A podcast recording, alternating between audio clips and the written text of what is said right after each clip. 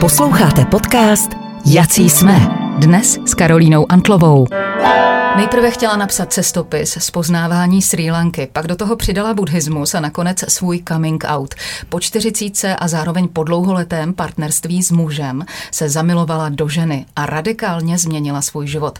Z cestopisu je nakonec podcast Mia Inlines a kniha Úlet. Hostem Karolíny Antlové je Michaela Suchardová. Dobrý den. Dobrý den. Proč má kniha název Úlet? Z toho, co vyprávíte, co je vidět už z té knihy, tak o žádný úlet nejde. Tak to má víc významů. Úlet na jinou polovinu planety, zároveň úlet jako to, že jsem se zamilovala do ženy, nebo to, že ta hrdinka se zamilovala do ženy, to se zprvu jevilo jako strašný úlet, než to člověk začal brát vážně. No. Minimálně tady ty dva významy to má.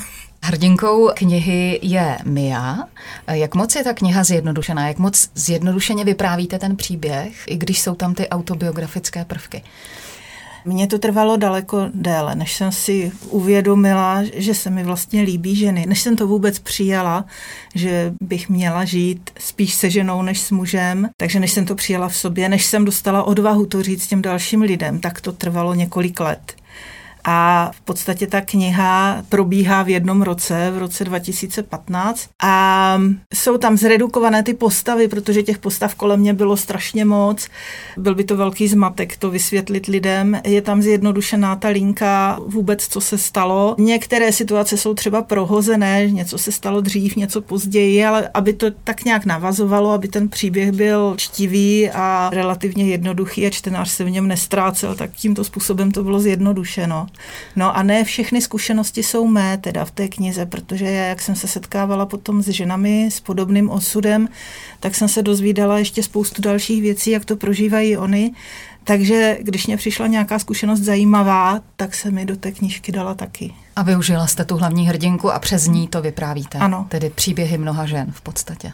Ano, já jsem totiž zjistila, že zdaleka nejsem sama, že ta naše generace a generace starších žen to měly všechny velmi podobné. Jo? Že... Můžu jenom připodobnit věk, zhruba 70. léta je rok narození. No, Husákovo dítě. Ano, já jsem také Husákovo dítě. A vlastně za nás, a zvlášť možná tady na Jižní Moravě, přece jenom je to víc katolický kraj, tak se moc nemluvilo o homosexualitě. Já jsem o tom vůbec nic nevěděla. A i když třeba si člověk říkal, že v jeho životě je něco jinak, tak tím, že to nedokázal pojmenovat, nebo že vůbec si nedokázal představit, že něco takového existuje, tak ho ani nenapadlo, že prostě se mu líbí víc ženy než muži, že ten vztah k mužům je jiný, než by měl být, než to mají ostatní lidi. Jo? A v tom třeba si myslím, že je důležitá sexuální výchova, jo? Že by se s tím měli děti setkávat, aby se našli nějak v té pubertě, aby si to ujasnili, jo? Protože já jsem si to ujasnit nedokázala, ne, protože jsem neměla informace. Když jste řekla, jak má vypadat vlastně vztah k muži, tak z toho chápu, že vy jste nějaký vztah k mužům měla, ale nebylo to úplně to pravé ořechové.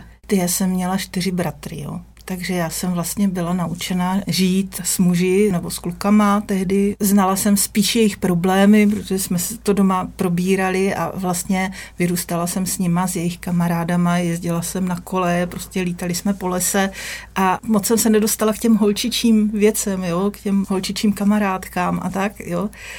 Já jsem si prostě asi spletla přátelství a lásku tehdy, jo, protože když mě byl sympatický nějaký kluk, tak mě to stačilo v tu chvíli. Jo. A zase bylo to tak nějak daný, že přece holky chodí s klukama a tak už ty sympatie jsem považovala asi za lásku, protože jsem necítila nic víc než obrovské přátelství třeba. Jo, jako máte toho člověka ráda, jo? Tak jako máte třeba ráda nejlepší kamarádku, jo? Nechcete, aby bylo ubližováno, máte o ní starost, je tam všechno, jo? Ale chybí tam ta nadstavba, ta vášeň, ta láska. A to jsem zažila až po té 40.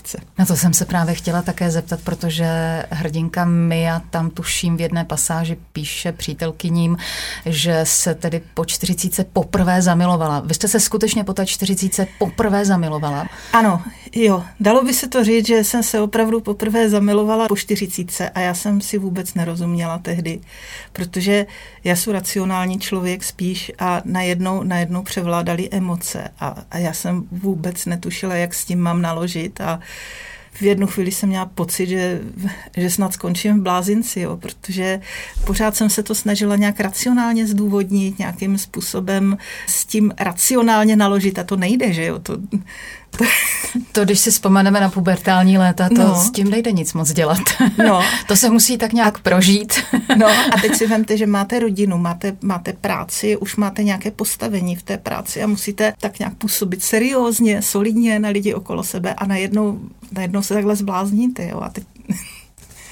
No, tak to byl takovej horkej rok tehdy, kdy jsem opravdu hrála střízlivost vůči okolnímu světu, jsem se snažila vypadat příčetně, no.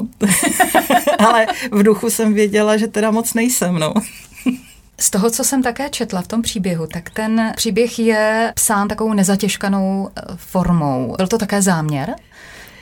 No, já nesnáším patos, jo, a v podstatě ta kniha měla víc verzí, postupně se vyvíjela a potom, když jsem se rozhodla, že to přečtu jako podcast, tak mě polevalo horko, že jsem si říkala, to je něco šíleného. Takže jsem to vlastně přepsala a začal se tam dostávat takový asi nadhled, jo, a občas už jsem byla i sarkastická sama k sobě. Mě v jednu chvíli už tam já tak lezla na nervy. Říkala, tak ubrečený. Ubrečené stvoření. No. Takže, ale přitom to byla pravda. Já jsem tehdy byla hodně přecitlivěla a tak, ale když to po letech čtete, tak vám to už přijde srandovní, už to vidíte jinak. No. Vy jste v jednom rozhovoru uvedla, že nejprve jste chtěla psát cestopis, pak tam byl přidán ten buddhismus a pak vám to nějak začalo dávat smysl i dohromady s tím vaším osobním příběhem, s tím, co se ve vašem životě odehrává. Jak vám to najednou dávalo smysl? V čem byla ta pojítka nebo co se odehrávalo vevnitř? Jak začala ta mozaika se skládat? Já jsem vlastně v roce 2012-13 jsem chodila tady na Filozofickou fakultu, studovala jsem filozofii a vybírala jsem si tam, jenom jsem si tam prostě vybrala předměty z religionistiky a hodně mě buddhismus zaujal. A když jsem potom začala číst ty odborné texty k tomu, tak jsem narazila na to, že to nikoho nějak nepřekvapilo a mě to tehdy velmi vzalo, že Buddha odešel vlastně od své manželky ve chvíli, kdy se mu narodil syn a on ji velice miloval. A najednou, když jsem byla na té Sri Lance a opakovaly se tam ty příběhy Budhy a tak jsem si říkala, že on taky vlastně musel odejít, nebo co ho vedlo k tomu, aby odešel od své rodiny, kterou zrovna založil. A já jsem řešila, že likviduju svoji rodinu, jo, přítele, v podstatě dceru, že jim rozbijím rodinu, že dělám to samý. Strašně jsem Budhu odsuzovala za to. A moje přítelkyně, která se buddhismu teda věnovala prakticky a daleko víc než já, tak ona říkala, tohle přece nikdy nikdo neřešil, co to tady řešíš? Ale mě tady tenhle aspekt mě tehdy strašně oslovil, no. Neprojektovala jste si tedy do Budhy svoji vinu, kterou jste si kladla sama. Ne, spíš jako mě to zaujalo v tom, že on udělal něco podobného, že pro nějakou svou filozofii, kterou chtěl poznat, tak taky opustil rodinu, měl k tomu také nějaké své důvody a tehdy mi to přišlo jako taková zajímavá paralela a tím pádem se mi to začalo propojovat. Když jste tedy, vy už jste to tam naznačila, po 40 a po dlouholetém partnerství s mužem jste zjistila, že jste vztahově orientovaná na ženy, tak to byl poprvé takový pocit. V pubertě jste třeba k dívkám nic takového nepocítila, kdy všechny ty hormony se bouří. Tak mě se třeba líbily některé paní učitelky jako dítěti. A to mě taky. Ale to se právě, to se líbilo všem, tak mě na tom nepřišlo nic divného, jo. Vím, že jsem třeba žárlila na svou nejlepší kamarádku, jo, ale to taky bylo takové normální. Vím, že jsem ráda kreslila a hodně mě v pubertě bavilo navrhovat různé oblečení, ale nikdy mě nenapadlo nakreslit muže. Vždycky jsem jako kreslila ženy a přišlo mě to, ale pořád mě to přišlo normální. A já jsem se jako snažila, nebo pořád se porovnáváte s ostatními, jo, takže vždycky si říkáte, mně se stalo tohle v pubertě, jo, mají to ostatní taky tak, většinou to měli taky tak, takže mně to přišlo normální, že se neděje nic speciálního. Jak reagovala právě ta rodina nebo to nejbližší okolí, jak moc složité to bylo třeba pro partnera? Pro partnera to bylo hodně složité, protože to vlastně znamenalo rozchod, jo. To je složité v každé situaci. Jako můžete odejít s mužem, můžete odejít se ženou, ale vždycky je to problém. Dcera to vzala v celku v pohodě, ona o tom někde i mluvila, že měla pocit v tom období, kdy teda mě nebylo úplně nejlépe, tak ona to nějak vycítila a měla pocit, že se něco děje a vztahovala to k sobě, takže když jsem jí to řekla, tak ona si oddechla, že to není nic, že to nebylo nic s ní, že ona neudělala nic špatně a spíš to pročistilo náš vztah. A když to zobecníme, celkově jste zažila spíše podporu od toho blízkého okolí nebo nějaké... Jo, já si myslím, že z 80% jsem určitě zažila podporu a já už jsem to někde říkala, že máme velkou rodinu a tam vždycky, když se něco stane, tak vždycky se objeví někdo, kdo řekne, a teď se nic neděje a hele, Vojta nám tady chytil velkýho kapra, už se řeší kapr a už se neřeší nic. Možná z tohohle pohledu, jak vy vnímáte, co to je rodina? Tím, že máme opravdu velkou rodinu, já mám 4 bratry, tak tu rodinu tvoří rodiče, bratři, jejich ženy, jejich děti a v podstatě, když řeknu užší kruh rodiny, tak pro nás je to 20 lidí teďka v tuto chvíli a nějak si nedovedu představit, že by někdo z nich chyběl nebo že bych tam někoho nepočítala a stejně tak počítám i teda toho bývalého partnera. Jo. V mém pojetí rodiny on tam pořád patří, jo. Pořád mám o něj starost, pořád mě zajímá, jak se mu daří, jestli je v pořádku. A co by tam měl člověk zažívat? Co tam člověk zažívá? Já si myslím, že rodina dává člověku nějaký pocit zázemí, nějaký pocit jistoty, že není na světě sám, že když se něco stane, tak se vždycky objeví někdo, kdo ho podrží a zároveň vy nabízíte to též, že jo, protože máte o ty lidi také strach a starost, takže když se komukoliv v té rodině něco stane, tak vy jste tady pro toho člověka. Když vám to došlo, že už pravděpodobně cesta zpátky nepovede, že jste si to ujasnila, ten vnitřní proces zase, jaké otázky jste si kladla, než jste právě zažila tu jistotu a než jste došla k tomu rozhodnutí, že ten krok tímto směrem skutečně uděláte? Já jsem se přesvědčovala strašně dlouhou dobu, že to není pravda, jo, a že to nejde, ale bylo to čím dál tím horší a čím víc si říkáte, že ne, není to pravda, tak tím víc vás to nějak dostihne, jako tím víc vás to pronásleduje.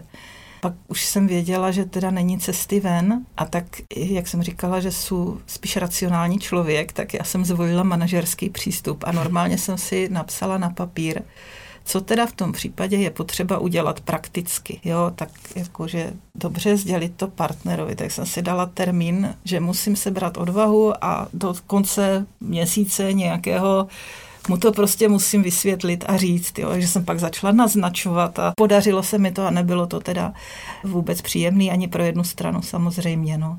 A pak jsem zase udělala další krok, že jsem si řekla, dobře, tak teď musím vymyslet, jak to bude, jestli spolu zůstaneme dál a dokážeme žít s tím, že třeba si každý vytvoříme nějaký paralelní vztah, ale to nejde, jo. To prostě na to já nejsem stavěná, on na to taky nebyl stavěný. No takže další krok byl rozchod, jo, a takže zase řešíte praktické věci, kam se odstěhujete, kde bude bydlet dcera třeba, která tehdy začala studovat na vysoké škole a prostě spoustu dalších věcí, co jak se bude řešit, no. A ten okamžik, kdy člověk ví, že to bude nepříjemné, ale že to udělá, tak co tam hraje roli, nebo kde jste vzala tu odvahu, že ano a byl tam klid a nebo neklid? Když už jste věděla, že ano. Když jsem věděla, že ano, tak to pro mě byla hrozná úleva, že teda už jsem ten krok udělala, že už jsem se rozhodla. A pro mě to byla hrozná úleva a to bylo možná kámen úrazu, protože já jsem to tomu partnerovi sdělovala s tou úlevou, ale pro něj to byla novinka, jo, pro něj to bylo něco, co nepředstavitelného, co nechtěl samozřejmě, jo. Takže se to okamžitě překlopilo zpátky zase do stavu té paniky. Ježišmarja, co budeme dělat, no? Musela jste vyhledat odbornou pomoc, nebo jste touto cestou nešla? Já jsem šla tady do Brněnské předmanželské poradny a to jsem tam popsala v té knize jako rozhovor s tím psychologem a on mě právě vysvětlil, že zdaleka nejsou sama. Vyloženě mě přišlo, že se nudí, že to pro něj prostě není nic novýho, že to je běžná realita. A v podstatě mi to postavil tak, jako co chci, že jsem konečně objevila sama sebe a proč si v tom bráním, jako manžel, tak on se s tím nějak vyrovná, jo, je dospělý. Dospělí lidi se s tím musí umět vyrovnat. Jsem na něj zírala, jsem říkala, to je strašně sobecký a A on říkal, ale lidi jsou sobci. A normálně mi to postavil takovým způsobem, že se nemám starat v podstatě o to svý okolí a mám řešit sama sebe především. A takže já jsem tam po druhý už nešla. Mně to přišlo strašně takový sobecký, no. A stejně jste to potom udělala v tom životě prakticky nejlépe, jak jste uměla, předpokládám. No, ale jako ono to nejde udělat správně, že tam, ať vlastně uděláte jakýkoliv krok, tak vždycky je špatně, protože ublížíte sobě anebo ublížíte své rodině, jo. Tam není cesta, která by byla jako správná. Napadá mě v této souvislosti, dá se to právě říci, někdy se to zjednodušuje v některých příbězích a odteď jsem začal žít pravdivě a autenticky, ale dá se to takhle zjednodušit. Rozumím tomu zásadnímu, že v něčem jste si teprve po té 40 přiznala pravdu, ale dá se to zjednodušit, že předtím to bylo celé lež a teď to je pravda? Ne, já vlastně, když si to vezmu zpětně, tak nebyla bych tím, kým jsem dnes, kdybych neprožila všechno, co jsem prožila. Neměla bych dceru třeba, jo? To si nedovedu představit. Takže já myslím, že všechno, čím jsem prošla, tak neměnila bych. Když se podívám na Facebook, tak tam jsou ty stránky Mia Inlines a tam je tedy v takovém malém titulku napsáno Úlet, kniha o LGBT plus lidech, putování po Srí Lance, o strachu, lásce, buddhismu, hledání. V jednom rozhovoru jste uvedla, že za posledních 30 let udělala naše společnost velký krok dopředu vůči právě LGBT plus lidem. A také jste uvedla, že vás na jednom autorském čtení překvapila nebo zaujala mladá generace, když jedna z přítomných mladých dívek uvedla svůj vlastní přístup k této věci, že zkrátka vejde zcela normálně do společnosti a zcela přirozeně představí svou přítelkyni, aniž by se přitom obrazně řečeno hrbila nebo si před někým sypala popel na hlavu. Jak moc pro vás tato zkušenost byla občerstvující a možná hojivá, protože, jak už jsme řekli v začátku, ta vaše, naše generace Husákových dětí přece jenom pociťovala v této oblasti větší zátěž. No právě, no a tohle mě strašně pomohlo, jak to ta Míša řekla, to je mimochodem kamarádka mé dcery a oni spolu vyrůstali a jezdili jsme společně na vodu s jejími rodiči, takže já jsem byla strašně ráda, že tam přišla a to bylo naprosto skvělý, že to řekla, protože jsem si uvědomila, že si to opravdu občas dělám sama, že přijdu a teď jako Puťka třeba v nemocnici říkám, že mají informovat moji přítelkyni a říkám to tak strašně opatrně, jak kdyby to nebylo normální, ale ono to přece normální je pro někoho.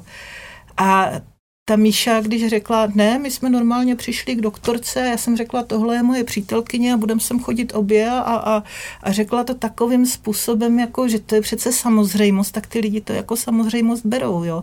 Takže je to o tom našem přístupu, o tom, co vysíláme, tak to se nám dostává zpátky.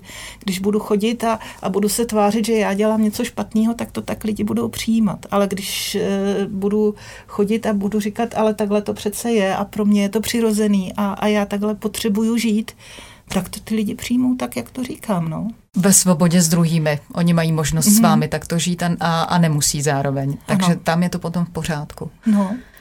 Takže pro mě to byla strašná pomoc, jako já jsem hrozně vděčná tady za ty slova, jo. Když je tam napsáno na tom Facebooku vašem Mia Inlines, že kniha je o LGBT plus lidech, tak co to přesně znamená? Je to v podstatě o tom, jakým způsobem ti lidé žijí, s čím se potýkají. Já jsem tam vypíchla pár zkušeností žen, se kterými jsem se setkala.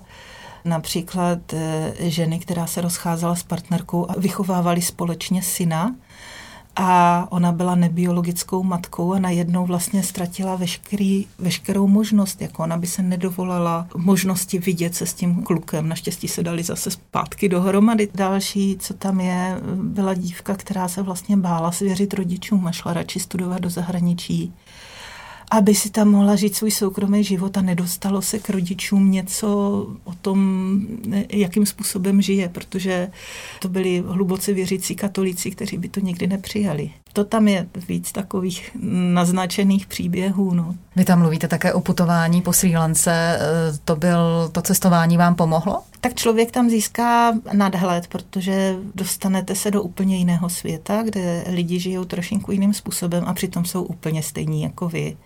My jsme tam žili v různých penzioncích, protože jsme opravdu jako objeli Srí Lanku, tak jsem tam sledovala, že děti přijdou ze školy úplně stejně jako naše děti a pak sedí v kuchyni a dělají si ty domácí úkoly úplně stejně jako u nás.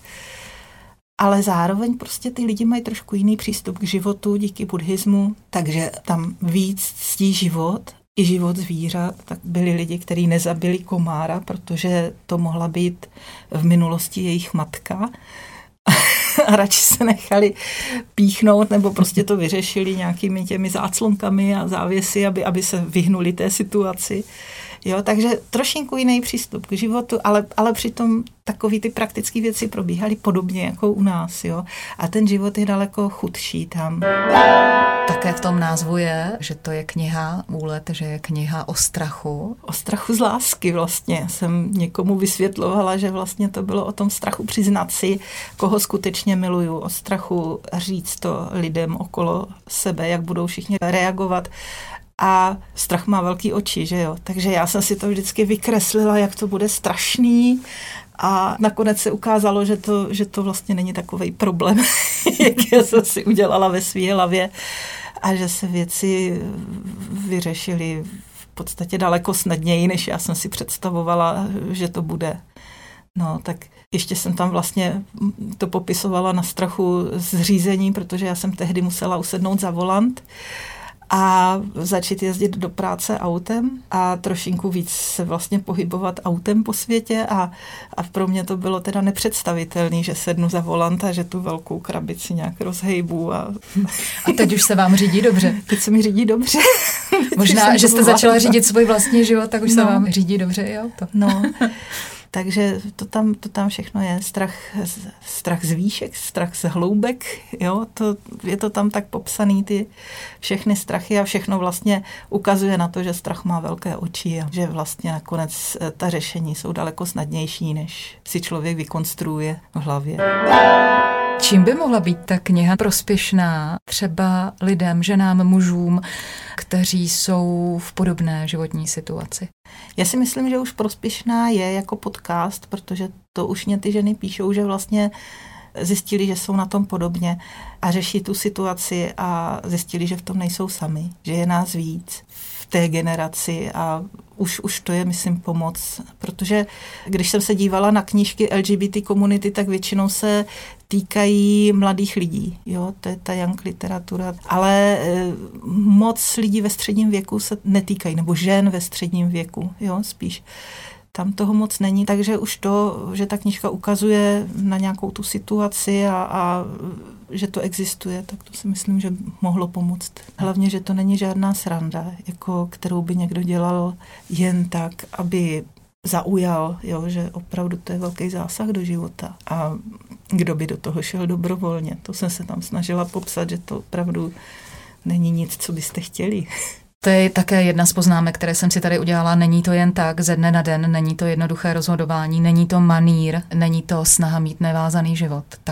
Tak to chápu, tyto příběhy. Ale někdo je takhle může vnímat jako snahu zažít nějaké dobrodružství, sexuální především. No, jsou lidi, kteří to tak vnímali a kteří si mysleli, že si tak řeším krizi středního věku a to, že vyletělo dítě ze hnízda a že se nějak nudím, ale jako opravdu jsem se nenudila tak, abych si musela vzít znova hypotéku a řešit znova bydlení a tady ty věci, jo, do toho přece nejdete dobrovolně jen tak, že se vám zachce. A další věc, co jsem chtěla říct, protože spousta lidí si myslí, že já ukazuju cestu, že to je jediná cesta odejít od partnera, ale já jsem potkala spoustu žen, kteří si to nemohli dovolit, jednak z finančních důvodů a jednak třeba protože se starají od chána, od chyní, jsou nemocní, jo, a ta rodina opravdu musí zůstat pohromadě.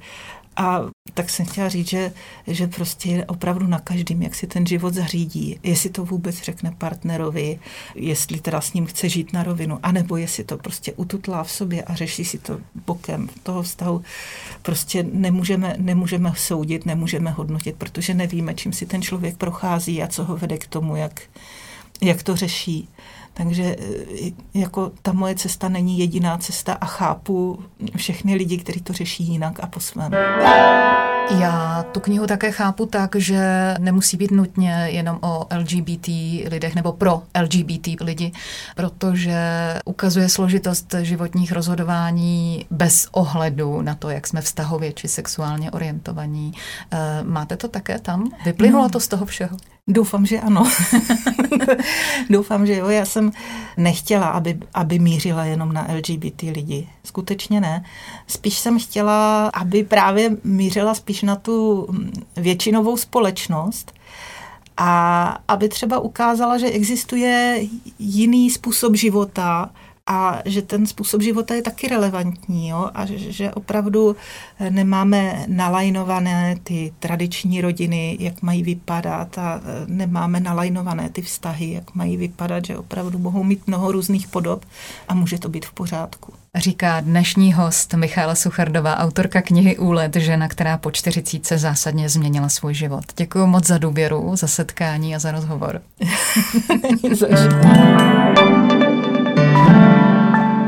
To byl podcast Jací jsme. Najdete nás na webu a v podcastových aplikacích. Vyrobilo studio voiceover.cz.